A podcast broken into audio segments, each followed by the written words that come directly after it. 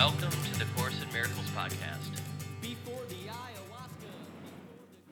Lesson 86.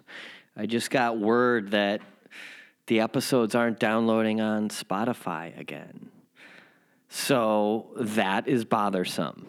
That really pisses me off, uh, to be perfectly honest, because I'm paying a service every month to manage this thing. Quite a bit of money. Honestly, it's not that cheap. So that is bothersome to me. And it is also a perfectly appropriate uh, opportunity to apply Course in Miracles principles. And, you know, the last thing we want to do is to spiritually bypass things and to pretend that we're not angry and to sort of do a serenity now, you know, with our spirituality. I think that that would be irresponsible. Uh, I think that I don't think that there is um, any reason to deny our humanity in this. We are human beings. We get angry. If you have never gotten angry, then I don't know what I would, I don't know if I would go so far as to say that you're not human, but um, I think it's just part and parcel of this human conundrum is this cacophony of emotions that we feel joy, anger, sadness, ecstasy, etc. So, all that being said, it makes me freaking mad, and I have a support ticket in. I have a support ticket into Blubrry. The download numbers, I was I was extolling the download numbers in the last couple episodes, but now they are going back down, and I have a feeling that a lot of that has to do with Spotify. So, you know, my I guess my argument would be um, when when the podcast host comes back with the you know the reason or the excuse or the whatever I guess my response to him or my question to him would be what if Joe Rogan's podcast weren't downloading? You know, well, how would Joe Rogan go about addressing Spotify if his his episodes weren't downloading on Spotify?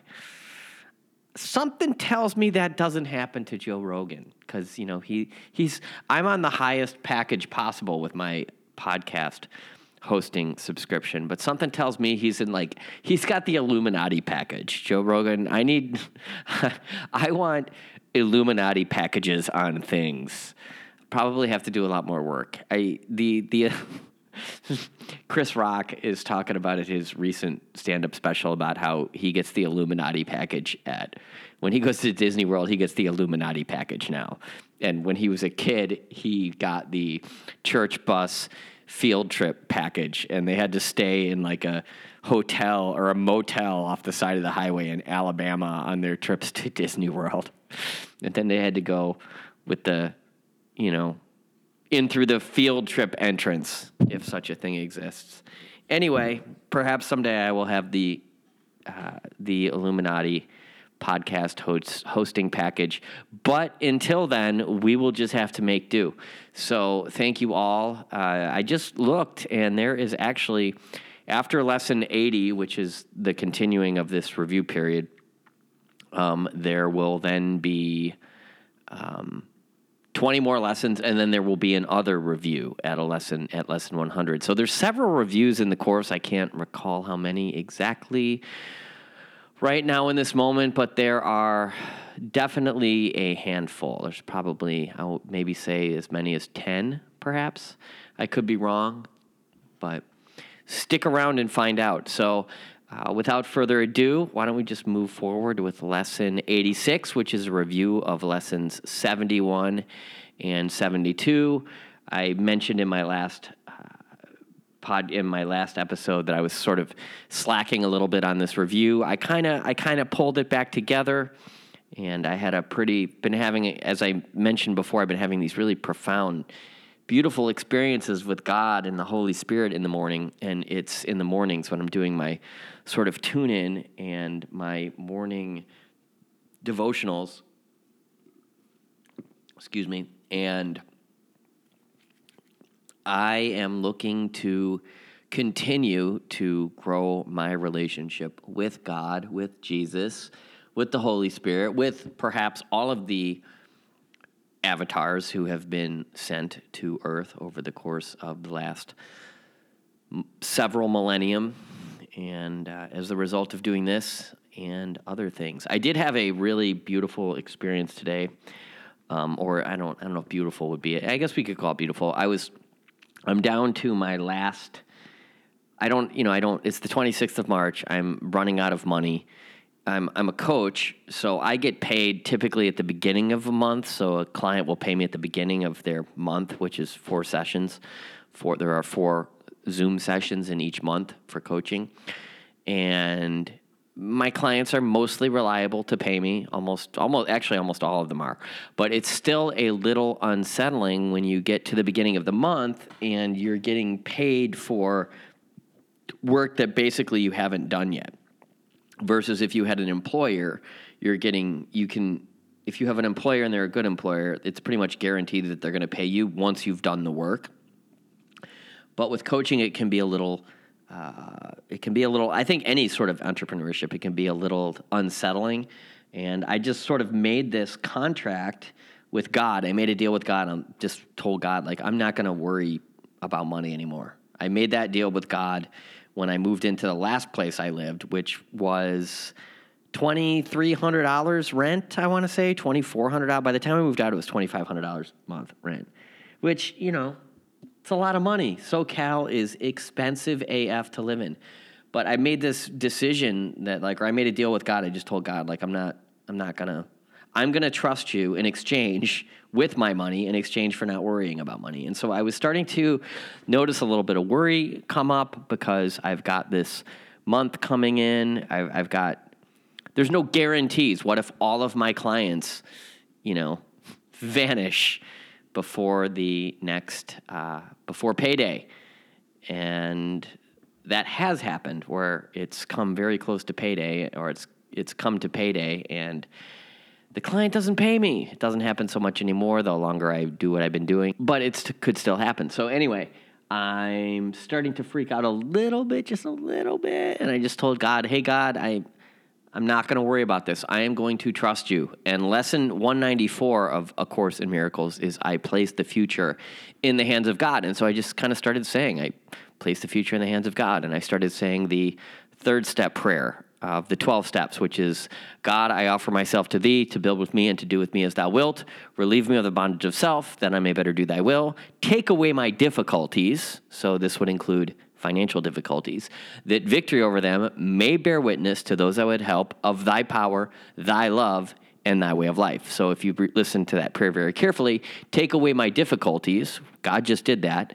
That victory over, so that victory over them may bear witness to those that would help of thy power, thy love, and thy way of life. So may bear witness to those I would help. Those people would be you. So I just told you a little story about how God intervened in my life, or I, I've been saying the third step prayer. Take away my difficulties so that victory over them will illustrate how amazing you are, God. And then I got this text randomly from this client who tells me he wants to pay me six months up front. And he's just going to Venmo it to me. And he did. He just Venmoed me thousands of dollars thousands, not hundreds, thousands. It just came in, just went ding, and I looked out. It's a Venmo, it's a Venmo thing for like a lot of money, you know, not not a ton, ton, ton of money, but a lot of money. It's going to cover that rent and then some. So that's amazing. That victory over them, take away my difficulties, that victory over them may bear wit ness. I did that third step prayer. I was doing lesson 194, of Course in Miracles. I place the future in the hands of God, and voila. Now, we do not want to equate that with magic. Magic being the manipulation of reality to satisfy our material concerns often. Uh, that would be an example of miraculousness. I just said, God, you know what? I'm just going to stay out of the way and there you go. Thanks, God. And all I owe to God there is a debt of gratitude. It says in the Principles of Miracles in the first 50 lessons, where the, it says in the Principles of Miracles, there are 50 lessons at the beginning of the text. At the very, very, very beginning, chapter one, section one, principles of miracles. One of the principles is that uh, miracles should inspire gratitude, not awe. So you're just supposed to go, hey, thanks, God. That was great. Really appreciate that. I really, really appreciate, but you're not supposed to go, oh, behold. You're not supposed to be awful. Just great, gracious. Great, just gracious. That's the word, right? Just, just grateful. Grateful. That's the word. So just be grateful. So I just go, thanks, God. And I just hear him going like, oakley dokley, Dave. anyway, without further ado, lesson 86 covering lesson 71 and 72. So, lesson 71 only God's plan for salvation will work. It is senseless for me to search wildly about for salvation. I have seen it in many people and in many things, but when I reached for it, it was not there. That would be sex, drugs, money, relationships, um, cars, the Tesla. I'm always, the imaginary Tesla. I'm always referring to. I was mistaken about where it is. I was mistaken about what it is. So it's not the Tesla that is not in your garage, and it's not the Tesla at all. I will undertake no more idle seeking. Only God's plan for salvation will work, and I will rejoice because his plan can never fail. These are some suggested, suggested forms of applying this idea specifically. God's plan for salvation will save me from my perception of this. There is no exception except there is no exception in God's plan for my salvation. So it will never be a Tesla. It will never be a billion dollars. It will never be a yacht. It will never be that relationship. It is only God's plan for salvation. There is no exceptions to that. Let me perceive this only in the light of God's plan for salvation. So, for instance, maybe God finds it necessary, important for you to have a Tesla or a Cadillac or whatever, for whatever reason, you want to perceive that only in the light of God's plan for salvation. I think that's what that means. Lesson 72 Holding grievances is an attack on God's plan for salvation. Holding grievances is an attempt to prove that God's plan for salvation will not work. Yet only his plan will work. By holding grievances, I am therefore excluding my only hope of salvation from my awareness. I would no longer defeat my own best interests. I will no longer defeat my own best interest, best interests in this insane way. So when you hold when you're holding a grievance, you are defeating your own best interests in an insane way. And with this lesson, you will no longer do that. I would accept God's plan for salvation and be happy. Specific applications for this idea might be in these forms. So these are just suggestions, in other words. I am choosing between misperception and salvation as I look on this. If I see grounds for grievances in this, I will not see the grounds for my salvation. This calls for salvation, not attack. So that person in the grocery store who I'm constantly referring to, that fictitious person in the grocery store line who I'm constantly referring to, that person in traffic who almost runs you over. Happened to me today. You know, you know when people like pull pull through the stop line, the the the the white block, the white uh, solid stop line, and they pull right through it, almost into traffic, and and you're afraid that you're going to hit them because they're almost sort of pulling out, and then you look at them like, what the hell are you doing, dude? And then they look at you like you did something wrong. Those people, those people call for salvation, not attack. And again, we are not spiritually bypassing. It happened to me today. And for a split second, I just wished that that person's earthbound existence would end.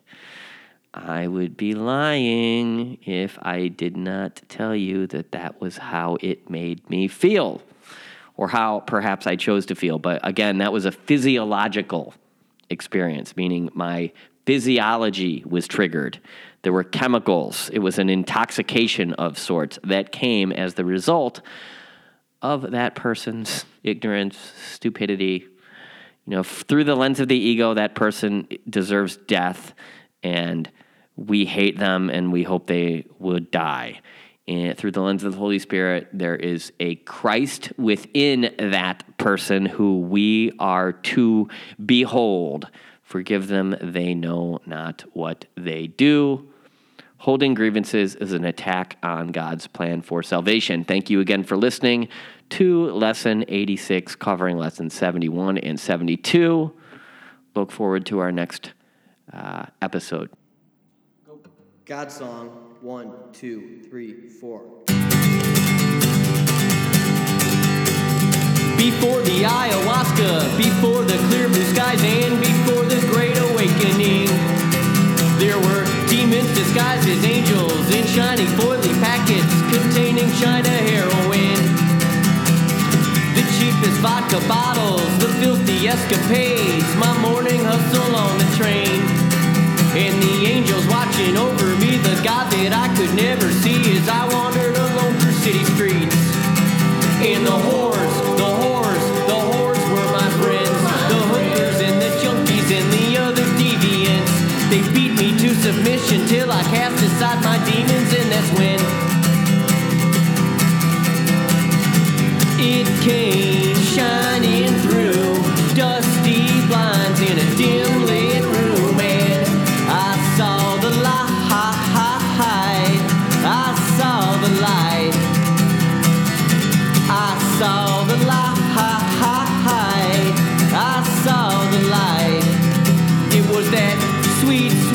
the sweetest of surrenders.